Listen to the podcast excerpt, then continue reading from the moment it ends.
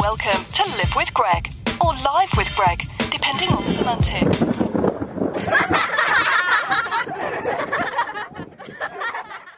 I'm here with my friend Tony Vidal, founder of Prankster Entertainment, that has three feature films out in the world, Right?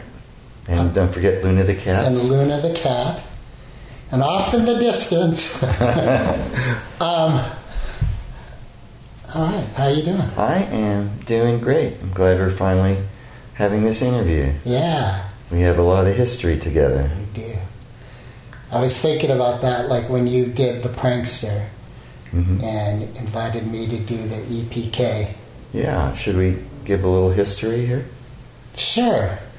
2008, we shot The Prankster, and uh, you were doing the EPK, and then the very famous scene where we were in the uh, the lair of the pranksters. We had to cut a shot because some guy was hiding in the boxes and tumbled over, and it was you getting a, a behind the scenes shot in the scene. So yeah, yeah, I do. I, I forgot about that. Thank you for reminding me of But that. yeah, there's a lot of great behind the scenes material for Prankster, which is on YouTube. So 2008, The Prankster, and then not till 2017, we did the um, a movie called Baja, which was shot entirely in Baja, California, which was quite an adventure. We should talk about that. And then 2019, uh, another movie here in the Bay Area called Freebird. Yes. So three features are all on Amazon Prime and Tubi and other platforms. So All right, so let's talk about your history with film. mhm. Do you recall when you first were interested in movies? yes, I do. I was actually I went to UC Davis as an undergraduate, and I was very interested in English and English literature. And the reason I, became interested because I was at times uh, reading stories, novels, plays, etc., that touched my heart and touched my soul. And uh, I came from a background where I felt fairly uh, oppressed for various reasons, and these books and literature uh, with messages of hope and expanding of, of possibilities really inspired me. And I decided I want to do something like that in my life, is to raise consciousness and inspire other people with my creations. And I started with some writing, but it soon became apparent to me and, and to my preference that I wanted to do film because film was the most dynamic and powerful medium of my time and I think our time still. It's not film anymore, it's streamed entertainment. But whatever, the, the story, film story, uh, has the power to wake people up and change lives. And that's really was really was seductive to me and was also inspirational and I wanted to see if I could do that. So then I went to um, USC Film School and got a master's degree in screenwriting because I thought, oh, you know, that must be the way to do this. Just go to grad school and, you know, they'll just welcome you with open arms into the film business. And while I learned a lot at USC and uh, have no regrets about that experience, it was a, um, a different journey to try and get something uh, uh, made in, in the corporate film world. Very difficult. From USC, you ended up at Orion. Yeah, one of my first jobs out of grad school was to be a story analyst, which is basically a script reader. And what we did was uh, write synopses of scripts that were submitted for potential production, and we'd write a short comment. And it's actually a very important job because all the executives uh, at, at the biggest studios, even and everywhere else, but I actually was very lucky to be hired by United Artists. They rely on script coverage from the reader for a lot of decision making. I mean, they don't have time to read 30, 40 scripts, so they can read a, a reader's coverage, it's called coverage, in, in one paragraph, get the gist of the story, and in two three paragraphs, get a commentary, which is not necessarily a, a yay or nay for as far as they're concerned, but it gives them some insight into the, the positives and negatives of, of that script. And to, to be sure, they weren't just selecting projects based on the script. Things came in, and, and obviously things that came in from powerful actors or producers or directors were given preference and often made, even if a reader you know didn't like the script. But all that said, uh, a script reader's job was really essential, and it gave me the opportunity to read all the best screenwriters in Hollywood for all the major motion pictures that were being made.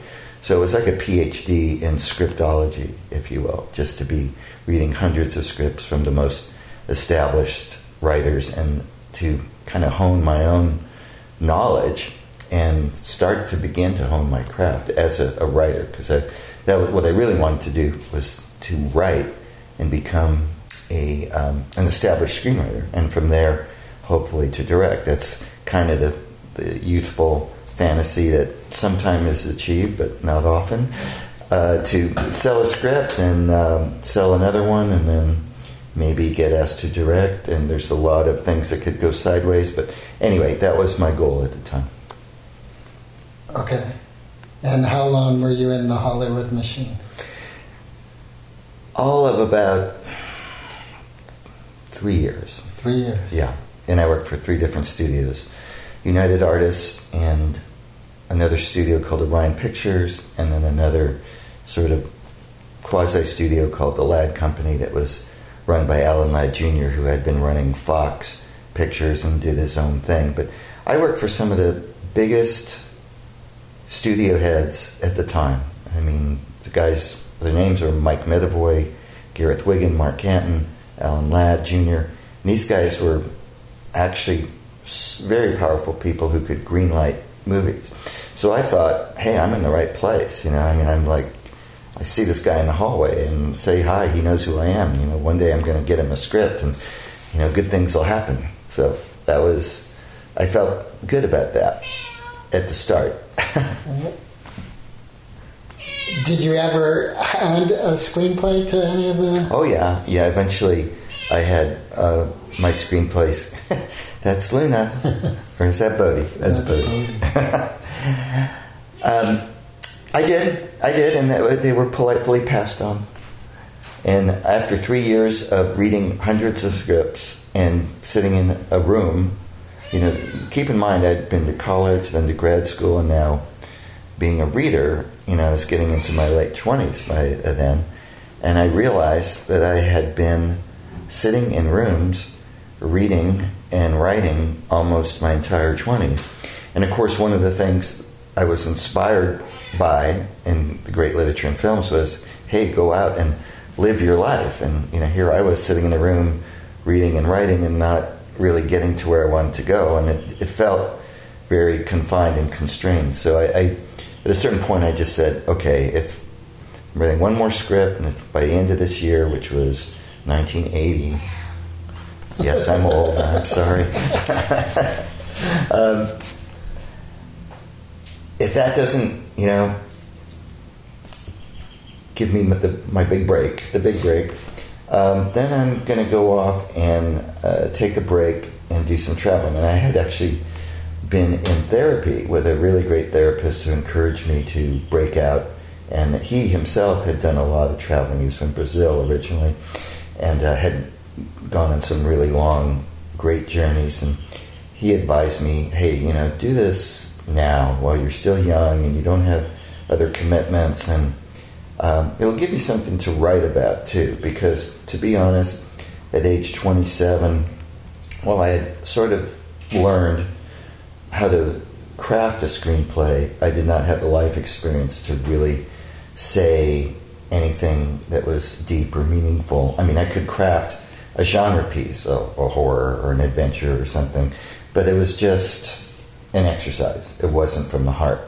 So I, I, in my heart, I realized I needed to to take a risk and go go traveling. So I quit my job, left my apartment, and went on a six month trip to Arizona, New Mexico, Mexico, Guatemala, Belize, and Peru. And uh, in um, Arizona, New Mexico, I was just traveling in a, a, little truck with a camper shell and, and camping out on the side of the road, and in Mexico, all I had was a backpack in South America. And so I, I hit the road. It was very Jack Kerouac esque, and uh, was one of the great adventures of my life. And, and you know, I satisfied that itch I, at the end of six months, which is a long time, running out of money, and got sick with, with hepatitis in Peru.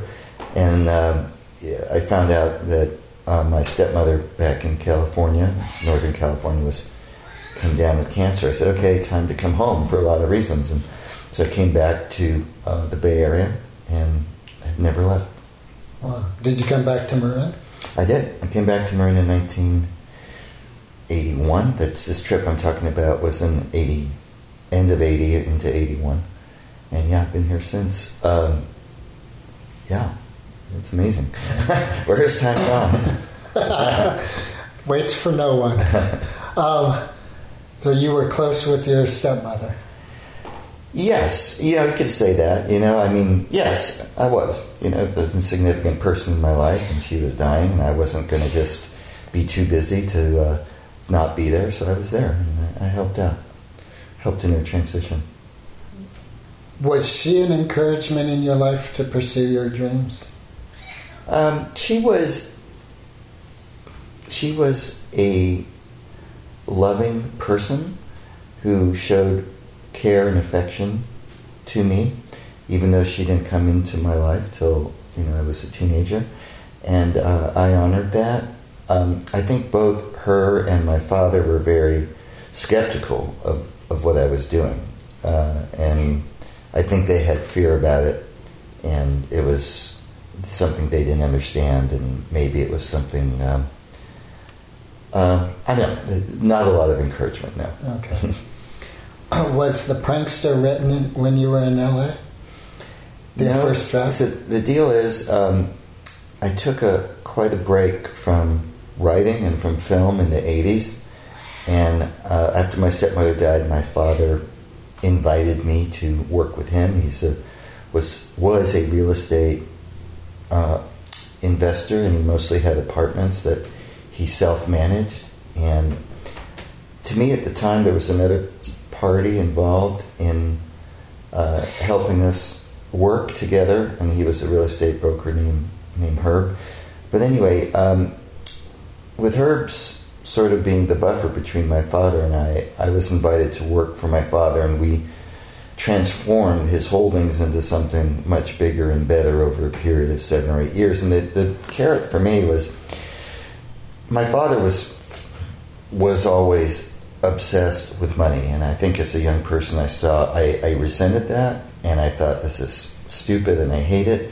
But on another level, I was really wishing, gee, I wish I had some power and some money. And uh, so, on some level, mostly unconscious, it seemed to me, okay, this, and Herb talked me into this too, which was uh, understandable. Said, you know, this, look, you could come here and in a few years um, be the president of the company and have, you know, a lot of freedom and, and money that you can make your own damn movie, you know, not just, you know, depend on someone else. I don't know if you said that per se, but, you know, that's what I was thinking. So. Yeah, and that's what happened. Yeah, exactly. Uh, so yeah, during the '80s, I, I worked in real estate, and around 1990, I decided uh, I saw a career counselor who who pointed me back to what was obvious all along that my real passion was writing and filmmaking, and I said, well, yeah, sure. And still young, and now I have a old, a, a lot more life experience to inform my work. So I started writing again in the early 90s, and I started turning out screenplays, and I was very prolific. I wrote a couple books and several screenplays over a period of four or five years. And fortunately, my severance from my, working with my father gave me enough money to just sort of devote myself to writing for several years. I just lived on, you know, the, the settlement, and uh, I considered it.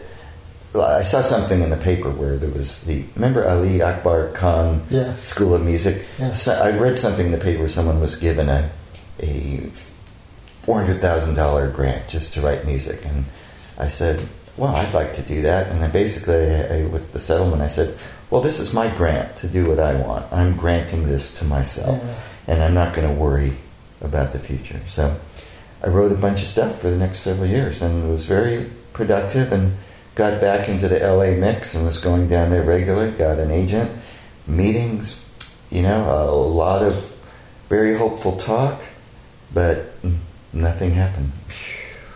And how many years did that go on? Well, that went on really from the um, early 90s into the early 2000s. Um, but in around about 1995, I met a guy, Mike Kitchens, an assistant director uh, who's a, a, great character and a, a, wonderful man, who talked to me and said, "Look, you know, you could try forever to try and get these people to do your movie, and even if they did, you know, they'd rewrite your script, and it might never get released. You know, all kinds of bad things could happen." And he'd seen it, and he said, "Try and get some funding to make your own movie."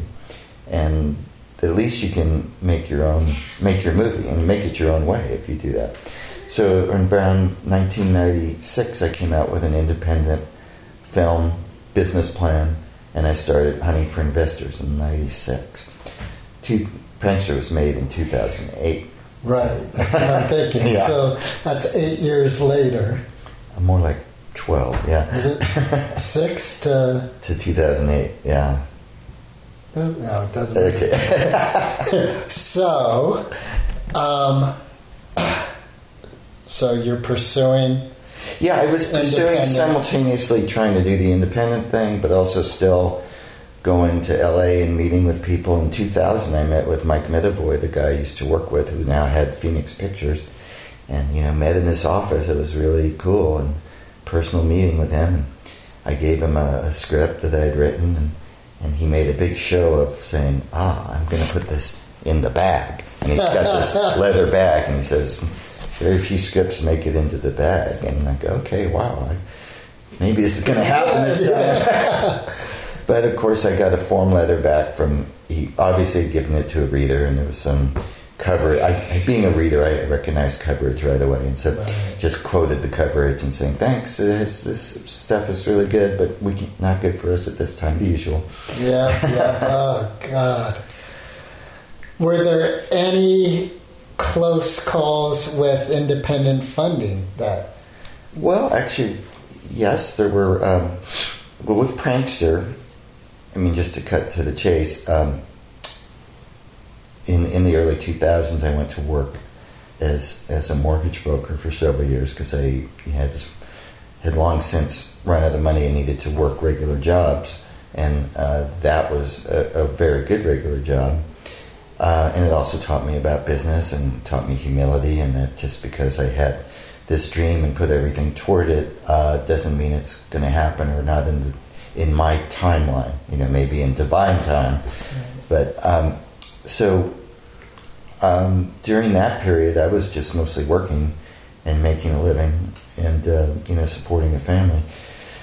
But finally, around 2007, the, my real estate um, work finally paid off because one of the buildings that I'd helped my father buy, he sold, and I had a part interest in that building, which didn't really help me until he sold it. Then I got a lot of proceeds, which I said, okay, great, I'm quitting being a mortgage broker. I'm quitting my real job, and uh, now I'm again devoting a, a, a, portion of the money I have to pursuing my dream. And by that time, it was 2007. I had been pursuing independent film financiers for 12 years, and um, I did find a, a, couple of wonderful people who did put in some money, but the, the vast majority of the money from the Prankster came from my own proceeds. So. Yeah. So then, and I, I, decided to go for it. So 2007, the, the deal closed on the building, and I found those two other uh, investors. And by September of 2008, we were shooting the Prankster. And I was on my way on that path of independent film. Right. Once you make an independent film, not only do you learn about making a film, but you also learn about the business side. Okay, what do I do with it afterwards? What's possible in distribution, and all that's against a changing landscape because things have dramatically changing every year or two. Right, I mean, still are, yeah, uh, right? Yeah. So, do you have any peak experience, memories from The Prankster as a production? I remember being totally stressed out. That's funny. That's a peak experience of my memory of Baja. It was like the end of my rope.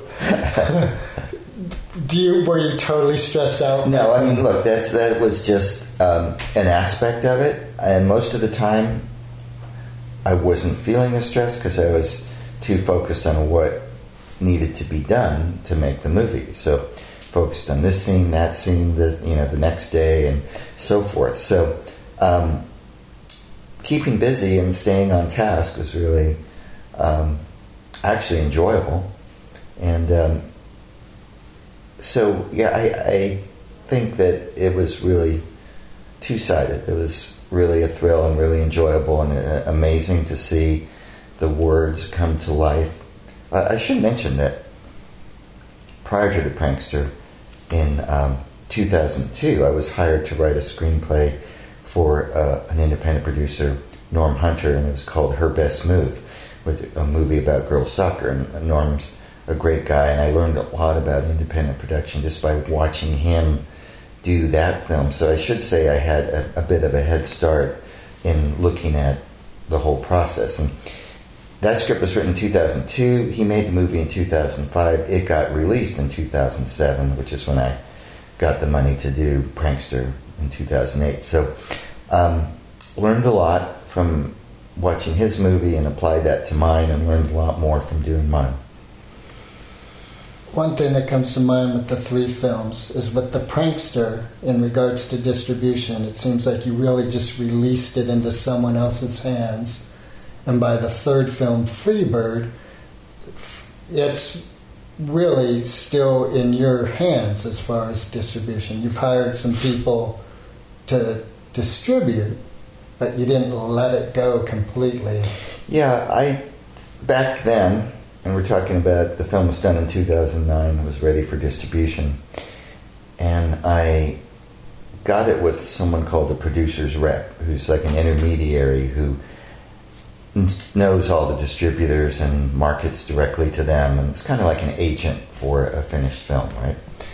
So he put it out there, and much to my disappointment, there was not much interest until a company called Strand Releasing, which is a very reputable small distributor, picked it up. Now, what I learned is that uh, the vast majority of the small distributors for independent film don't make much money for the people who made the film. I mean, it's really those distributors are kind of just um, fielding a bunch of independent films and making a little money from each of them, and that's how they make their living. So they bring in, you know, he was pulling in uh, at least a dozen to, to 20 films a month to then turn around and go to Netflix or go to Hulu or go to um, cable channels or whatever. And interestingly enough, Net, um, he sold Strand Releasing, a guy named Jon Gerrans, sold it to Starz and Showtime. Mm. And uh, you say, wow, that's great. And it was great. We had over 200 airings over 200, a two year period. About 100 airings on Showtime and 100 airings on uh, Starz. And keep in mind, Showtime has multiple channels, so we were on their, their, fourth or fifth channel, whatever. But um, got a lot of viewership for the movie. Now, we are paid very little because independent films are, are beggars. Beggars can't be choosers, and you take what is offered or you know they, they move on so it wasn't financially lucrative but it was gratifying to know that hey showtime and Starz are interested in this movie and they put it out there and it did well enough to i mean how many shows play a hundred times you know right. over two years that's and pretty did they even renew like they had a year and then they renewed no it was a two-year license it was a two-year and also in 2009 theatrical was still prominent as a distribution outlet. Right. Was that ever talked about with Strand? For sure. I mean, that was the goal, for sure, for every independent film was to get on the big screen, and very few actually ever make it. So the kind of distribution we got was what most independent films get if they're lucky was just uh, piecemeal here and there to to um, various platforms. And you know, looking back on it, I have to say, really thrilled with the exposure for the film and the business side, the financial part was just something I was learning about, and it was not something that you could really expect a big reward. You know, look, I think making an independent film and wanting or hoping to make money out of it is like trying to win the lottery. There's thousands and thousands of independent films, and the, the ones that are kind of hit the jackpot, so to speak, are like the ones that get into Sundance, which is a miracle in itself, and then are maybe acquired at Sundance or Toronto or some major festival. So, you know, there's like a dozen films out of thousands and thousands that hit that jackpot. So it started me on a track of really changing my perspective on why I was doing this. And to be to be fair and, and honest, and I was doing it for the love of film and to tell a story that I hope would touch people's hearts and raise awareness levels. So, to to the extent that we got it out on Showtime and Starz and it aired hundreds of times, that was a, a complete success. Complete success. Um, if you're just looking at, at it on the financial level, and in our society and our world in that film business, financial is is kind of like the assumed reason for everything. It's like, oh yeah, you know, you're in this to make money. It's like, well, I've had to adjust my viewpoint. It's like I was in it to tell a story and reach people and hopefully make money. And I've now come to the conclusion that um, the story is everything, and reaching people and having an impact far transcends the idea of making money. I mean, uh, and so I'm lucky that I was fortunate enough to finance my own movie because you know most people can't do that, and they have to be beholden to the idea of well, these people want you know they're going to finance a film, but they want to make money with it, so I have to pretzel myself and my vision to to fit what they think will make money, and it becomes a real mess. And what what you have is you know most movies. So, do you feel like all three films represent the, your true heart of the story that you were hoping to put up? Absolutely. I've been blessed in being able to, to do three movies completely the way I wanted to do them for my sensibility at the time. And I will say that my sensibility was influenced by my training in film school and in the studios, and I had a certain sort of uh, vision or even um, belief that oh, film stories should look and feel you know like this. And I, it wasn't about money, but it was about the three act structure, the beginning, middle, and end. And I had seen a lot of films and knew a lot of film history, so my films were kind of infused by the conventional storytelling pattern of past films. And uh, that was fine, and I think they're good examples of that style of filmmaking. Now, at this point in life, I feel like I'm ready to break out of that mold and try to do something, or not try, but actually do something that is not beholden to the traditions. I mean, look, um, there was a, a, screenwriting screenwriter named Jeremy Leven who said uh, about structure. Let's, screenplays are well known for being highly structured and structure is important, but he says uh, learn structure uh, and use it, uh, and then be free, or something like that. Um, in other words, you know sort of the starting point of how things are done, but then break break the rules right. as you see fit, and uh, and just knowing the rules will help you not go too far afield where you're counterproductive. But anyway, so I'm I'm ready now to really do something far more straightforward in the notion of transformative storytelling and raising consciousness and just really putting it out there in a way that blows people's minds. Instead of being, oh, this is a really good teen comedy, or this is a good road picture, or whatever. This is a good buddy movie that has some dimensions of, you know, spirituality or, or something more interesting or deeper. Now let's just do the whole thing as a deep exploration of something. Well, I have two questions. The first is Does that mean that you are considering a fourth film? Honestly, a, an honest consideration. Of it. Absolutely. That's impressive. I have no idea what it, it will be.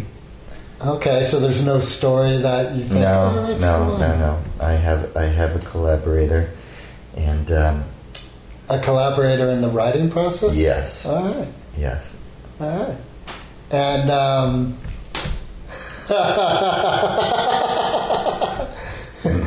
Yes, I have a collaborator. and we'll leave it at that. okay, so uh, behind the scenes, we gotta know. Let's keep that one secret. Okay, that's good. Um, when you're talking about breaking that stereotypical beginning, middle, end, um, that I love. It brings to mind, I forget Ken's his first name, I forget his last name. He did Tommy, is the famous one. That Oh yeah, Um, yes. and you know he kind of got into this sort of i've seen artists who in the attempt to break rules they get into this very flamboyant chaos hmm so i guess what i'm wondering is Ken Russell. Ken russell that's the man. Yes thank you. Um,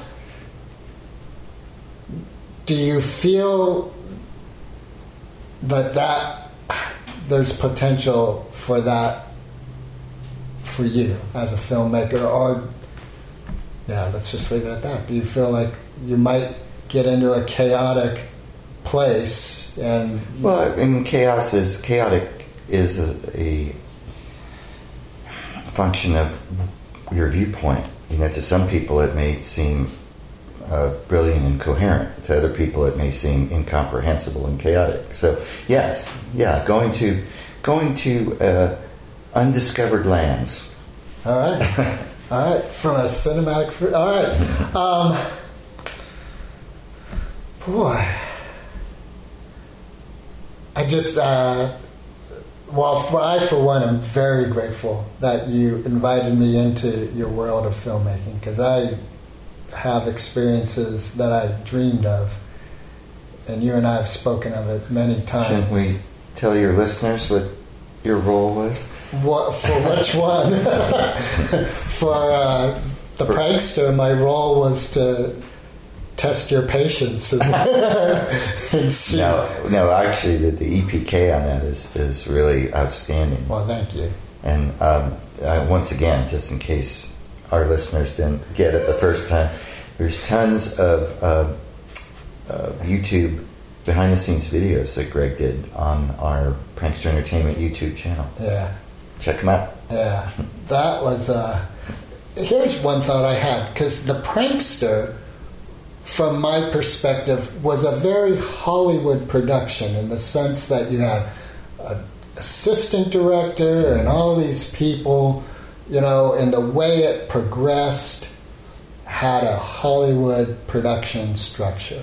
Well, the reason for that is I didn't know any better, and uh, it was my first film, and I'd seen what Norm did on Her Best Move, and he had pretty much um, look back then. If you're a new filmmaker and especially a new producer, you ask the people who've been making films, uh, "How do you make a film?"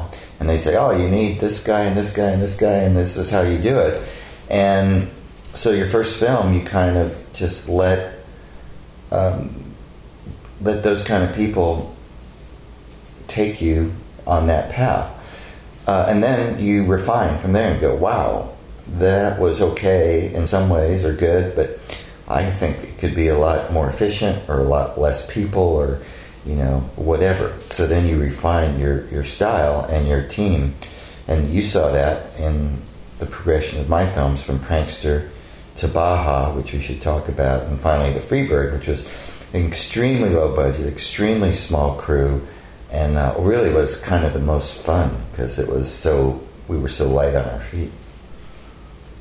All right, let's talk about Baja. So, uh, for below the line, hired. Uh, Yeah, that was really interesting because I wrote this story that was set com- almost completely in Mexico, and then, as you know, you were um, producing that with me. We were looking, how do we shoot this? Where do we shoot this? And we interviewed a bunch of indie producers in LA, and they said, "Oh yeah, we could shoot this, you know, over in."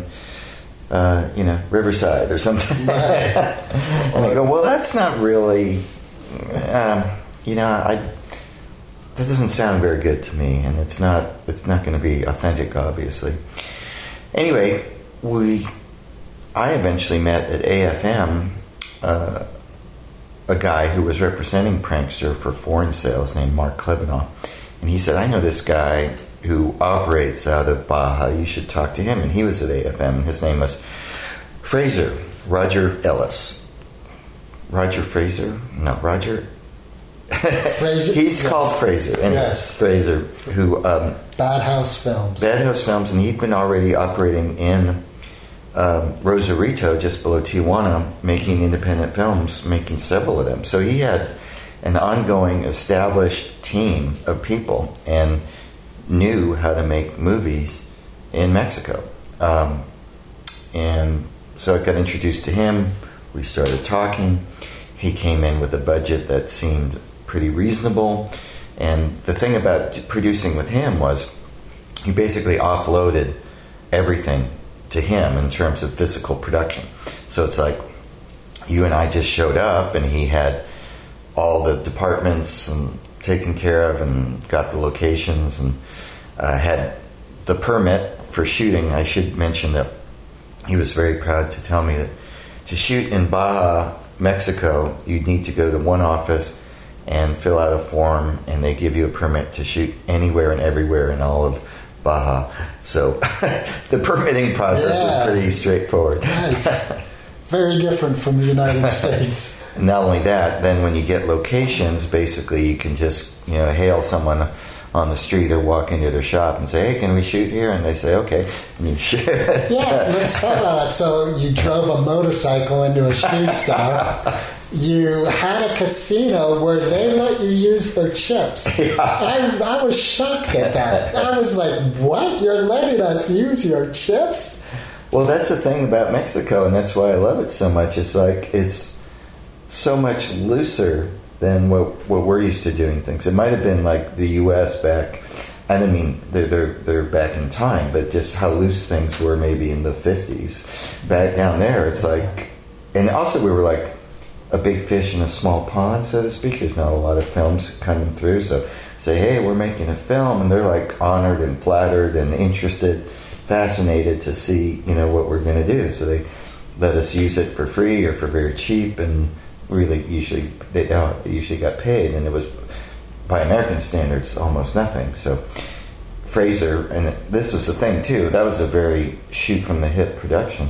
He would go line up the location like the day before, which for a director, namely me, that was kind of harrowing to say, "Do we have the location yet? Can I see it? You know, we're, we're shooting here tomorrow morning." Right, right. and it's like, "Okay, yeah, I got it." And I walked over to the shoe store in the afternoon and figured out how we were going to do it, but it was uh, it was really empowering to in a in a in a, a way that I didn't really welcome at first was to to just be able to shoot from the hip and shoot things and scramble to get locations and scramble to line up all the shots and so we didn't have the, the benefit of a complete storyboard and months of pre-production and figuring out every last thing we just had kind of and there's a lot of risk in that but also there's a lot of um, excitement and creativity. And in the moment, you go, okay, well, here's the time we got. Here's the location. Let's do this, this, and this. Let's go. Yeah. You do it. Um, boy, there I have stories about Baja. um, one thing I really admired with Roger and his crew is it was an army of a crew that they were on point. You know, like hmm just moving like an army and that military precise, like we're here and this is happening and here we go. The crew was great, and the, the operation of the crew was great. No, no complaints about that. I was very, very appreciative of that. Yeah. And what they were willing to do for Yeah. the good of the production. And I will say that we, as as the Gringo producers who came in, we were very respectful and and wanting to um, make sure that everyone was treated properly and was having a, as good a time as possible. So I think they appreciated that because I think they've had other producers or directors come in and, and not be so pleasant to work with. That's yeah, unfortunate. Mhm. In any of the three films during production, did you have a moment where you thought it's over? We're, I, I, we are. I can't do this.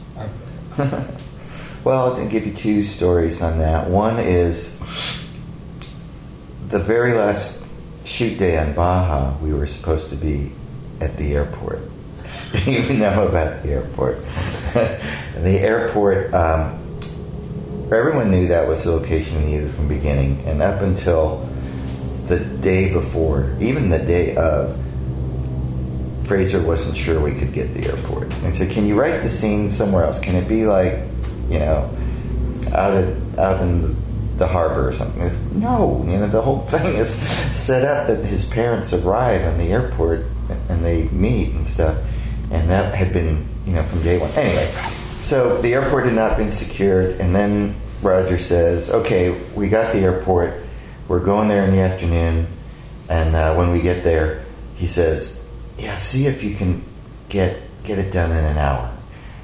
And then there's like three or four guys hanging out, looking at us, you know, with their arms crossed, who were associated with the airport. I'm not sure what the hell the deal was, uh, but there was a lot of tension. And I'm thinking, I've got three pages of stuff. I was expecting to have all afternoon and into the evening to do this. And just try and get it done in an hour is like, holy shit. Yeah. So we just ran as hard as we could, got moved as quickly as we can. You know, eyes on us, stink eye, stink eye. But um, finally, uh, uh, when we got about close to getting the last two setups, and they hadn't kicked us out yet, I was going, "Oh God, we're going to make it." But I was, I don't know that I was ready to call it quits. I was just petrified that the very last minute we were going to get an essential part of the movie. yeah, the climax. Yeah. Yeah. So that was uh, amazingly intense. And then on, on Freebird, there was a, a scene one day we were shooting across from the Belrose Theater, and and uh, there was a lot of activity and a lot of people that were being managed. And I was across the street with the uh, cameraman. We're getting a shot of, of the theater, and we're waiting, and I was just going, "Oh my god!" I, it wasn't that I don't know if I can do this. It's like I don't know if I want to do this anymore. It's like so much hassle with you know all the different parts and pieces and waiting, and my back was hurting or something. I don't know. So um, that's that was a point in time where I said, "Hmm, I think I need on my next movie. I need to offload and delegate a lot more and get a lot more support, you know, and not just be um, be the one man band and I've kind of been." Right. Is that plausible for uh, film number Of course, four? of course it is. Yeah. All right. All right. Um, Yeah, it brings back uh, trauma, right? A, a trauma response to I will never forget arriving in Loreto. In my mind, I had fucked up and lost our mom, the actress. Oh, right, yeah. I had the blame on that. I was, you know, from in my mind, I was to blame for that. We had lost the yacht. Mm. I didn't know where I was spending the night. My phone wasn't working. Right. And I remember sitting at that cafe that we all loved, uh, Hard something, Yeah, you know, yeah. and on the stairs, and they were closed. I was like, I don't know how I could do this. um, It's just too hard. Yeah, I just I was like I my wits end. But then there's no flights leaving Loreto, so I was like, oh well, that's not an option. So now what? We pulled it together. What would you say to an aspiring filmmaker who has not done a film to keep in mind for the best potential success? And, well, here's a question for you. What do you believe is wise to keep in mind for a successful film? That success, what would you define success?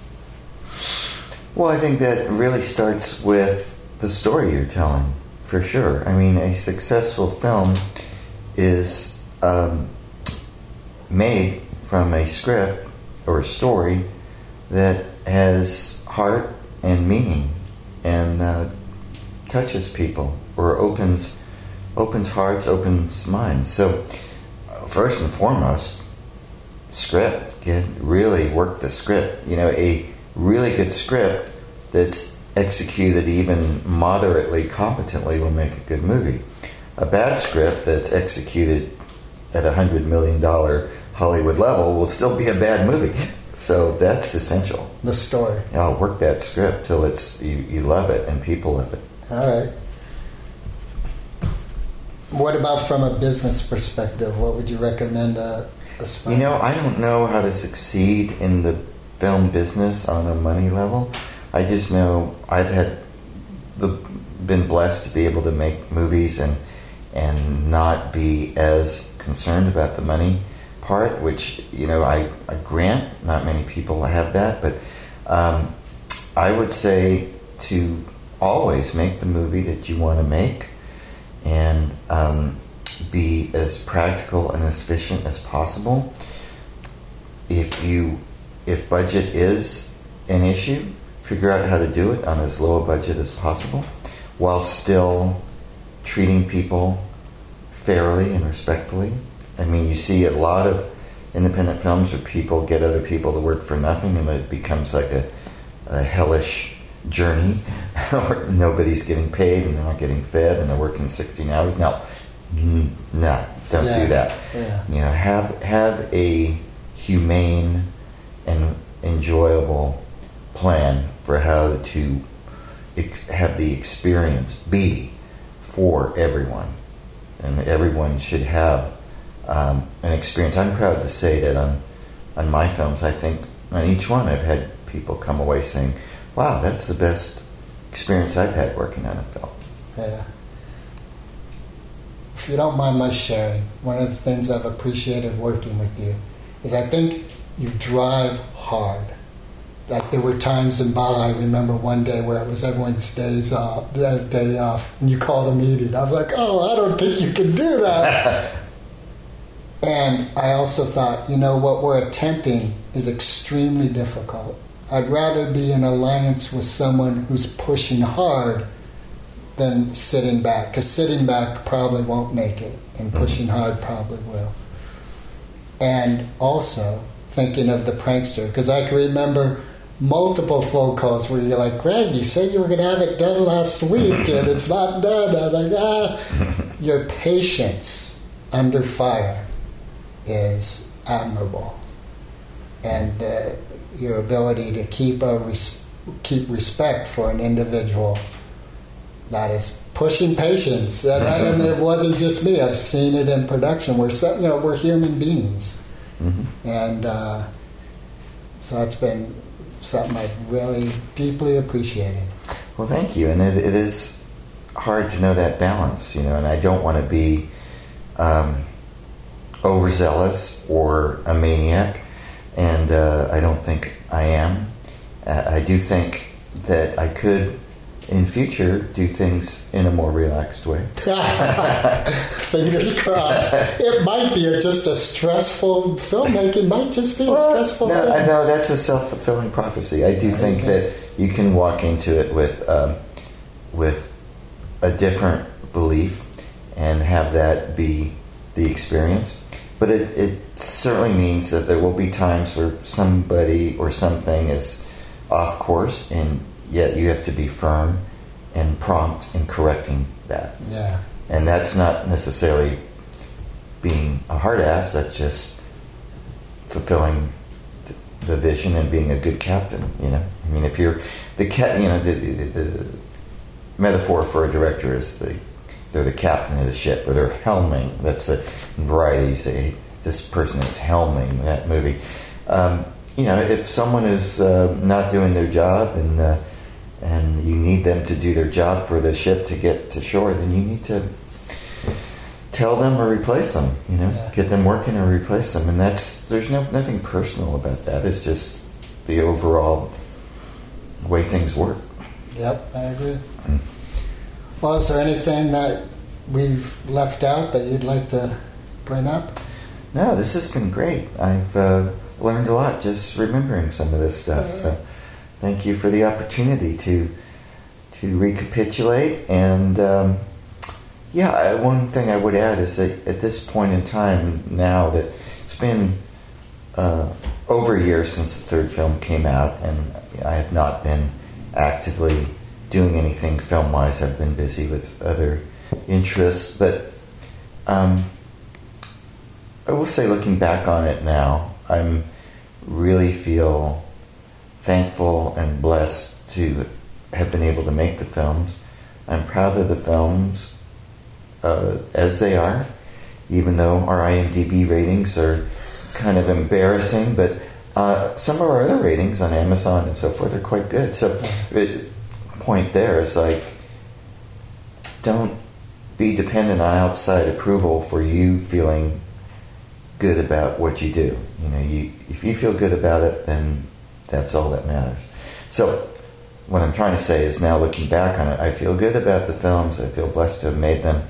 I do think they've reached people um, way more than I even realized, and um, I have no regrets and no um, what do they call that? Um, I'm not apologizing for for anything like, oh, I wish they'd made more money. That's the thing. Well, I do, but they didn't, and it's still okay, and they're more than okay. They're good films, and they're successful, and they're out there, and and um, let's carry on.